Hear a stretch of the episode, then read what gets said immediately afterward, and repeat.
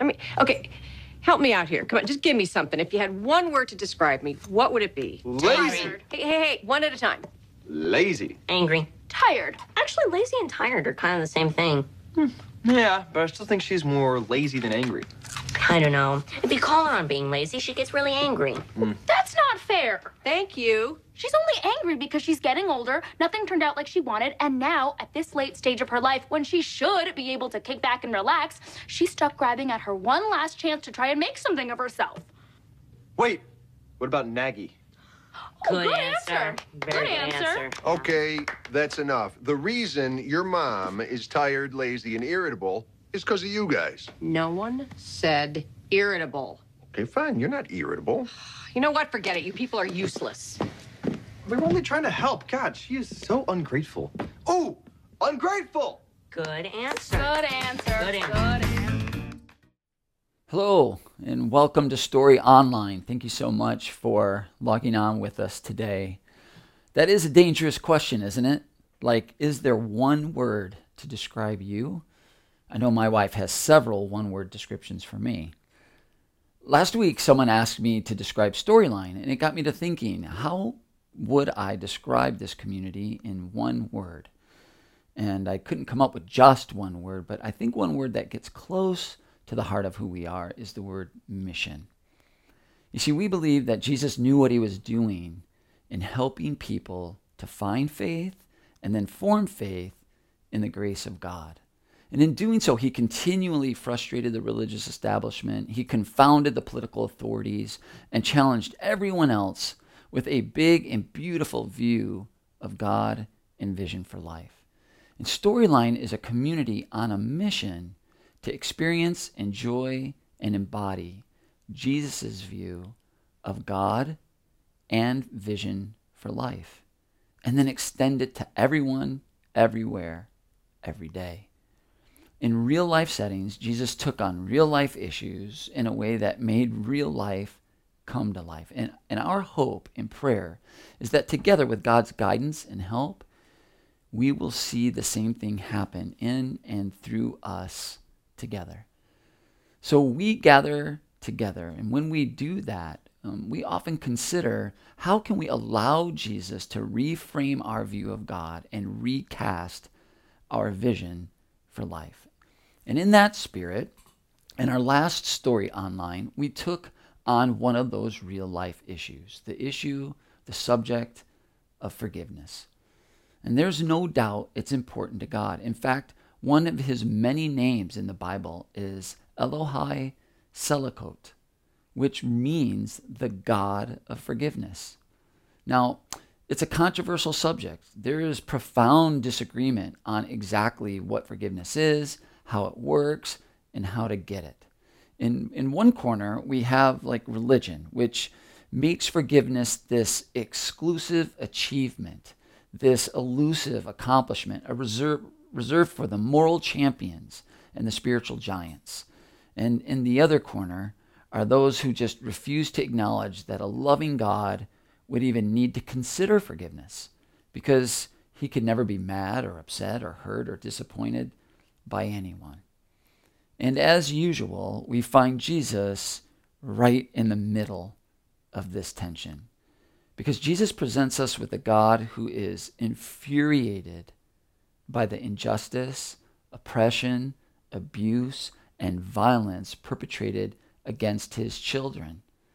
The problem is that all of that is done against his children by his children.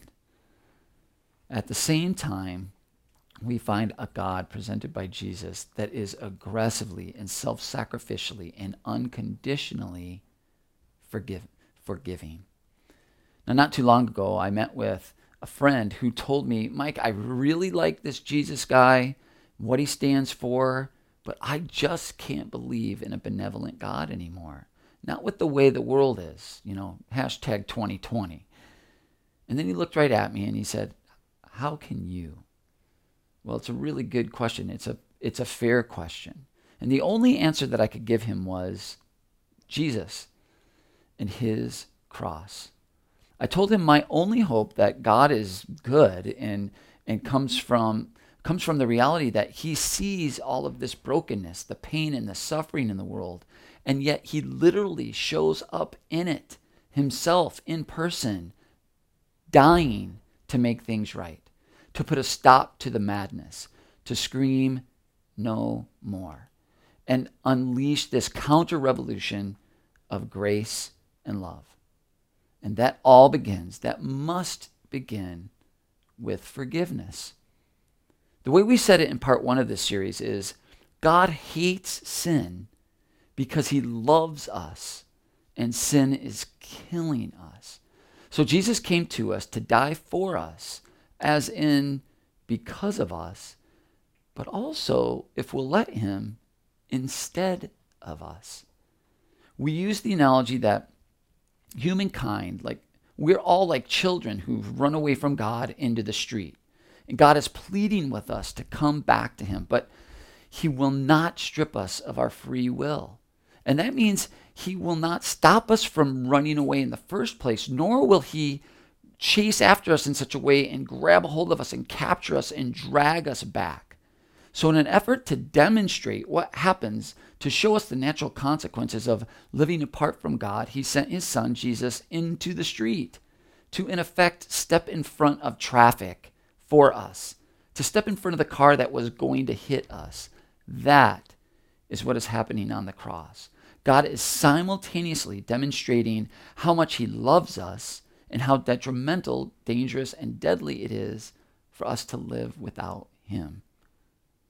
The forgiveness of God on the cross is an important, but also really deep and mysterious and difficult topic. I don't pretend to fully comprehend it. I hope that you're not picking that up for me right now because no one fully understands it and no one has to. What we do need for our own sake is to trust that in spite of all that we have done, we are forgiven and that no matter what's been done to us, we are accepted. Because of the cross of Jesus, God is not opposed to us. He's not mad at us. He's not disappointed with us. He is on our side. Jesus has done all that needs to be done. He's done all that he can do to reestablish an open, flowing, loving relationship between us and God. Yet, we also considered in our last, in part one, how receiving this forgiveness, how accepting our acceptance, what the Bible calls repentance, is critical to changing our relationship with God. And so this morning or this week, we turn to how forgiveness can change our relationship with ourselves. And that begins with the way in which, or how Jesus offers forgiveness in the first place. It's how he offers forgiveness that can totally transform how we view and think about ourselves and our lives and what life is for. And it is how he offered forgiveness that actually got him killed. In part one, we saw how Jesus forgave a paralyzed man. This morning, it's a young lady in a very different situation. This is what the Bible says. Jesus went across to Mount Olives, but he was soon back in the temple again. Swarms of people came to him. He sat down and taught them. The religion scholars and Pharisees led in a woman who had been caught in the act of adultery. They stood her in plain sight of everyone and said, Teacher, this woman was caught red handed in the act of adultery. Moses, in the law, gives orders to stone such persons. What do you say? They were trying to trap him into saying something incriminating so they could bring charges against him. Well, Jesus bent down and wrote with his finger in the dirt. They kept at him, badgering him. He straightened up and said, The sinless one among you, go first. Throw the stone. Bending down again, he wrote some more in the dirt. Hearing that, they all walked away, one after another, beginning with the oldest. The woman was left alone. Jesus stood up and spoke to her, Woman, where are they? Does no one condemn you? No one, Master. Neither do I, said Jesus. Go on your way. From now on, don't sin. One theologian put it like this The religious authorities at the time would have embraced the importance of forgiveness and welcomed anyone who was truly repentant. But their forgiveness comes after repentance. In contrast, Jesus portrayed a radical forgiveness as unconditional and thus as that which is offered before repentance. That's how Jesus forgives us. Last week we said that repentance means to stop, turn around, and surrender your life to God, to the God who's already surrendered his life for us, so that he can live in us and love the world right again through us. Repentance is the one thing that we must do. Not to get God on our side, but we must repent to get ourselves on his because repentance is just another way of saying receiving our forgiveness or accepting our acceptance. But this is also where it gets really beautiful for us and so very dangerous for Jesus because if what Jesus is saying about forgiveness is true, then there's no need for religion, for any man made plan or attempt on our part to earn our forgiveness or to earn our acceptance with God by offering forgiveness before repentance. Jesus was killing religion's monopoly on forgiveness.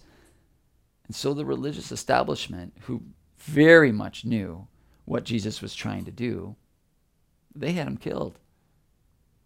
Now, real quick disclaimer here. I, we often, I should say, I often jump on religion pretty hard. And so, and so just let me clarify this for a second we can recapture tradition and ritual and ceremonies in ways that are beautiful, amazing, and life giving and gracious.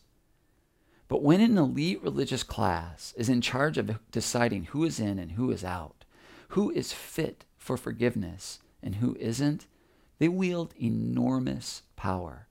And Jesus was clearly stripping organized religion and its leaders of that role offering forgiveness before repentance, apart from religion, is what got Jesus killed.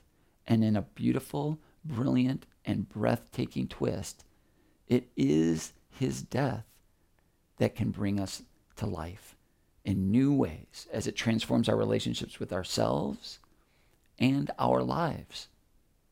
So, really, our question becomes today how does the offer of forgiveness and acceptance before repentance change our relationship with ourselves? Well, notice what this story here, what doesn't happen. Jesus didn't say, Do you promise to leave your life of sin? That isn't how it went.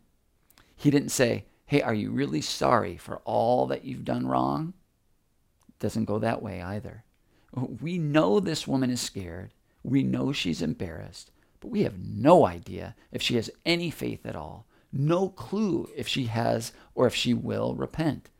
But Jesus doesn't wait. He tells her right now, as you are, not as you should be, naked, afraid, guilty, exposed, I forgive you. Regardless of how you feel about me, before I even know if you believe in me or not, I forgive you clearly for Jesus, forgiveness is the heart of the matter.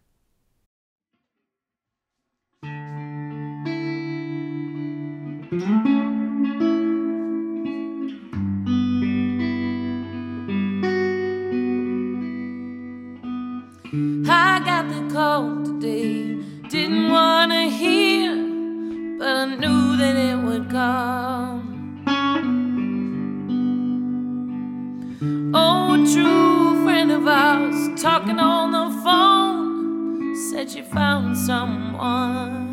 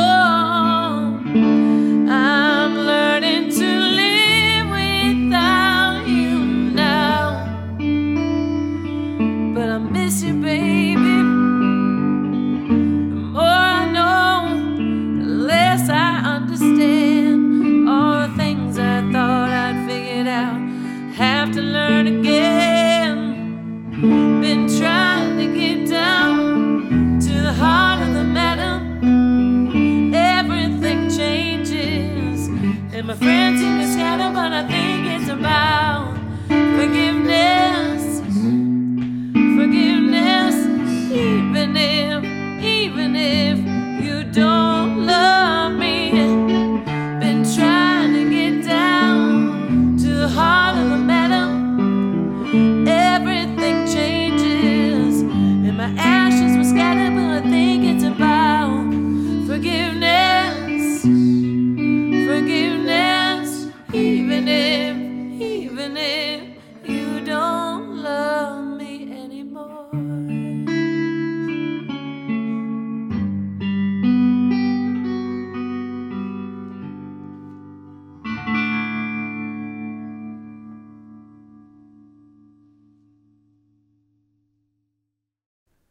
clearly, Jesus thinks it would be best for this woman to repent, to accept his forgiveness. He, he tells her, Sin no more. He's saying, Turn your life around by accepting your acceptance, receiving your forgiveness, and surrendering to God.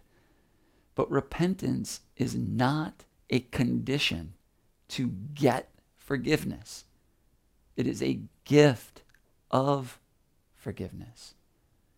The way Jesus is offering forgiveness as a gift can change how we relate to ourselves and our life. Because here's what it means we don't have to, we now can live our life with nothing to hide, nothing to prove, nothing to fear, and nothing to lose. Maybe it's easiest to see this by comparing two types of communities. Communities based on our religion are communities where you always have something to hide. Now, it might not seem like that at first because um, it, things are going well, but really they're, they're steeped in pretending and pretension because they're built upon everything is okay between you and God when everything's okay with you. So you better look good and you better have your act together. This dynamic isn't always obvious until something goes wrong in you or in your life, or until you make some mistake, or until you find yourself living out plan B. And then the warm, cozy feeling that you used to feel when you were toeing the line can turn cold pretty fast. And by the way, I'm happy to say that Storyline is a Plan B community. If you feel like you aren't good enough to belong to a church, like you won't fit in, you aren't somehow qualified or good enough or believe enough, then you should know that is exactly how I feel. And Storyline is for you and me. See, in communities based on religion, you always have something to prove because forgiveness is an achievement, something to be earned. That means forgiveness is the goal. It's like the finish line. Everything ends with forgiveness. But for communities based on God's grace, on this second type of community, forgiveness isn't an achievement, it's a gift to be accepted and enjoyed. It isn't the goal of life, it's the source of life. It's not the end, it's just the beginning. In religion there are always there's always something to fear, too. Because forgiveness is only about mercy. What do we need to do to avoid like punishment? But Jesus presents an entirely different view of God and vision for life and a different kind of community, one where forgiveness is all about grace. Now, mercy is great, but it is only one very small part of amazing grace. We lived in Los Angeles for eight years, and one of the things that you learn really quickly there is that when you can and when you can't get on the freeway. I mean, the traffic there is indescribable unless you're in the carpool lane. Now, this is a lane to the far left and is reserved for cars with multiple occupants, and it's usually super expensive, really fast cars. This is the lane where you see the Porsches and the Lamborghinis. And there's this unwritten rule that you can essentially go as fast as you want in the carpool lane. So on the 405 freeway in Los Angeles, you have five or six lanes of stop and go gridlock traffic. And then to the left, it's like the Daytona 500. I mean, I can't even imagine how you could ever get a speeding ticket in that lane. But I actually know someone who did. Now, I'm not going to tell you her name to protect the innocent, me. But somehow, this person I know managed to get a speeding ticket in the carpool lane and she did it in a 1992 Ford Escort wagon, which is virtually impossible. It's quite an accomplishment. Now, imagine that the police officer pulling her over and saying something like, Hey, I'm going to let you off with just a warning. That is mercy. That's getting out of something bad. But imagine a slightly different scenario. Imagine that the police officer said, Hey, not only were you speeding, this is going to go on your record, and I'm afraid there's not just a fine, but jail time. But here's what I'm going to do I'm going to pay your ticket, I'm going to serve your jail time, and I'm going to give you my badge so that you can have my clean record. That is grace. That's getting us in to something good. So here's the deal Forgiveness is just the beginning of what God wants to do for us and in us and through us. It is not the end. It is not the pinnacle. It is the foundation. Understanding that, seeing that, can reorient the entire trajectory of our life and how we view ourselves because outside of being set right, like accepted and forgiven and connected openly and freely to God and to ourselves, so much of life is about hiding and proving and fearing and losing. Life devolves into compensating for this deep existential disconnection, this separations that all human beings experience. We, we see it in ancient philosophy, we read it in our best literature, we experience it in our best movies and, and all of our best songs all of human history is an epic portrayal of this disconnect, this something missing, in our efforts to find some sense of transcendent meaning and purpose through maybe religious piety or political power or social status or some other compensation, escape, or distraction. See, al- along these lines, one of my biggest challenges in my life is my vocation. And I have two. I teach high school at Lakeshore, and I do this, what I'm doing for Storyline. And I'm constantly battling, especially when it comes to my role here with Storyline, with this deep seated self involvement. Like when I forget my forgiveness, when I deny my acceptance, when I live as if I have to prove it or lose it, life is just one anxiety after another. I worry all the time. I worry about not being good enough, helpful enough. I think my talks are too long or boring or don't make sense. I question my worthiness. I second guess my abilities, my qualifications, my effectiveness. I wonder what people think of me. It is grueling. It is a terrible way to live. It can turn what for me should be an honor and a privilege into a chore. Instead of an opportunity to experience and enjoy and extend the grace, every day becomes a tense and anxious test, like this existential gamble that I'm taking, like, will I measure up today? The point is, whether we are living disconnected from God or having to earn our connection with God, in both those scenarios, all of life is always about me. Like who I am, what I do, how I look, what others think of me. My relationship with myself, in other words, is all about me. I'm totally self involved. 7 billion people on the planet, and 99.9% of my time, effort, and energy is focused on just one of them me. But when we accept our acceptance, just breathe that in for a second. When we immigrate from the tyranny of religion and the kingdom of me, of how well and how often we perform, measure up, accomplish, and achieve, into the kingdom of God's grace, and we just receive our forgiveness, repentance is no longer a condition that we have to meet or another test that we have to pass. It's part of the gift. It is simply our response to grace. It's the same thing as saying, just enjoy your forgiveness instead of trying to earn it.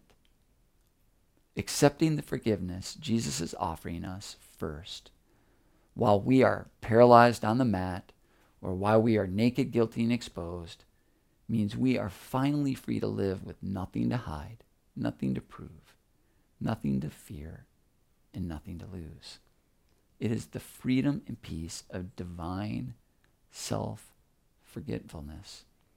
It's not the slavery of self involvement, but self forgetfulness. There's a great line in the old Vietnam movie, Apocalypse Now. Marlon Brando is talking to Martin Sheen and he says, True freedom is not just freedom from the opinion of others, it is freedom from your own opinion of yourself. That's awesome. What a beautiful gift that would be, right? Let me close with just a few things to wonder about, a few things to think about this week. What if living by faith in the grace of God, the God who forgives before we repent, means we don't have to fear our worst fears about ourselves? And what if living inside grace, building our life on our acceptance means we can know this in our souls. Even more important than loving God, the most important thing in life is letting ourselves be loved by God. Wow. We could talk about that for months. Finally, what if accepting our acceptance means accepting the reality that God not only loves me, he likes me. The Bible says it this way God's kindness is intended to lead us to repentance. The forgiveness of God is a gift, it comes before we repent. This means we have nothing to hide, nothing to prove, nothing to fear, and nothing to lose. It is truly an amazing grace.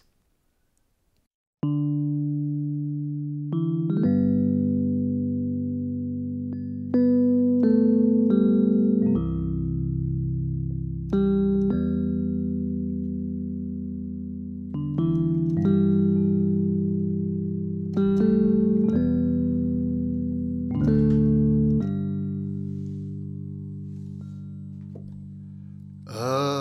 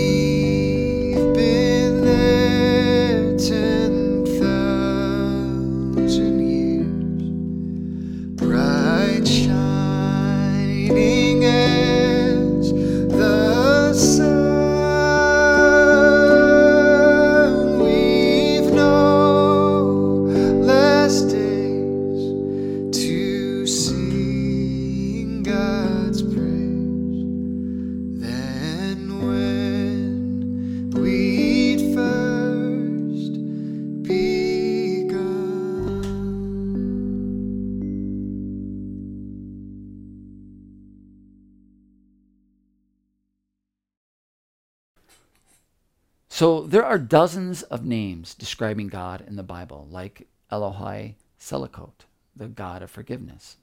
But Jesus had his own name for God, and I believe it is the best one word description for him. Jesus called God Abba, and it simply means daddy.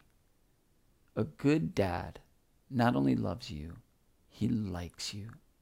And living in that kind of unconditional acceptance and belonging can change how we feel about ourselves and free us from a life that it's about hiding, improving, and fearing and lose us and losing, and frees us for truly living in and living out the grace of God, which is where we'll turn in part three of this series on forgiveness.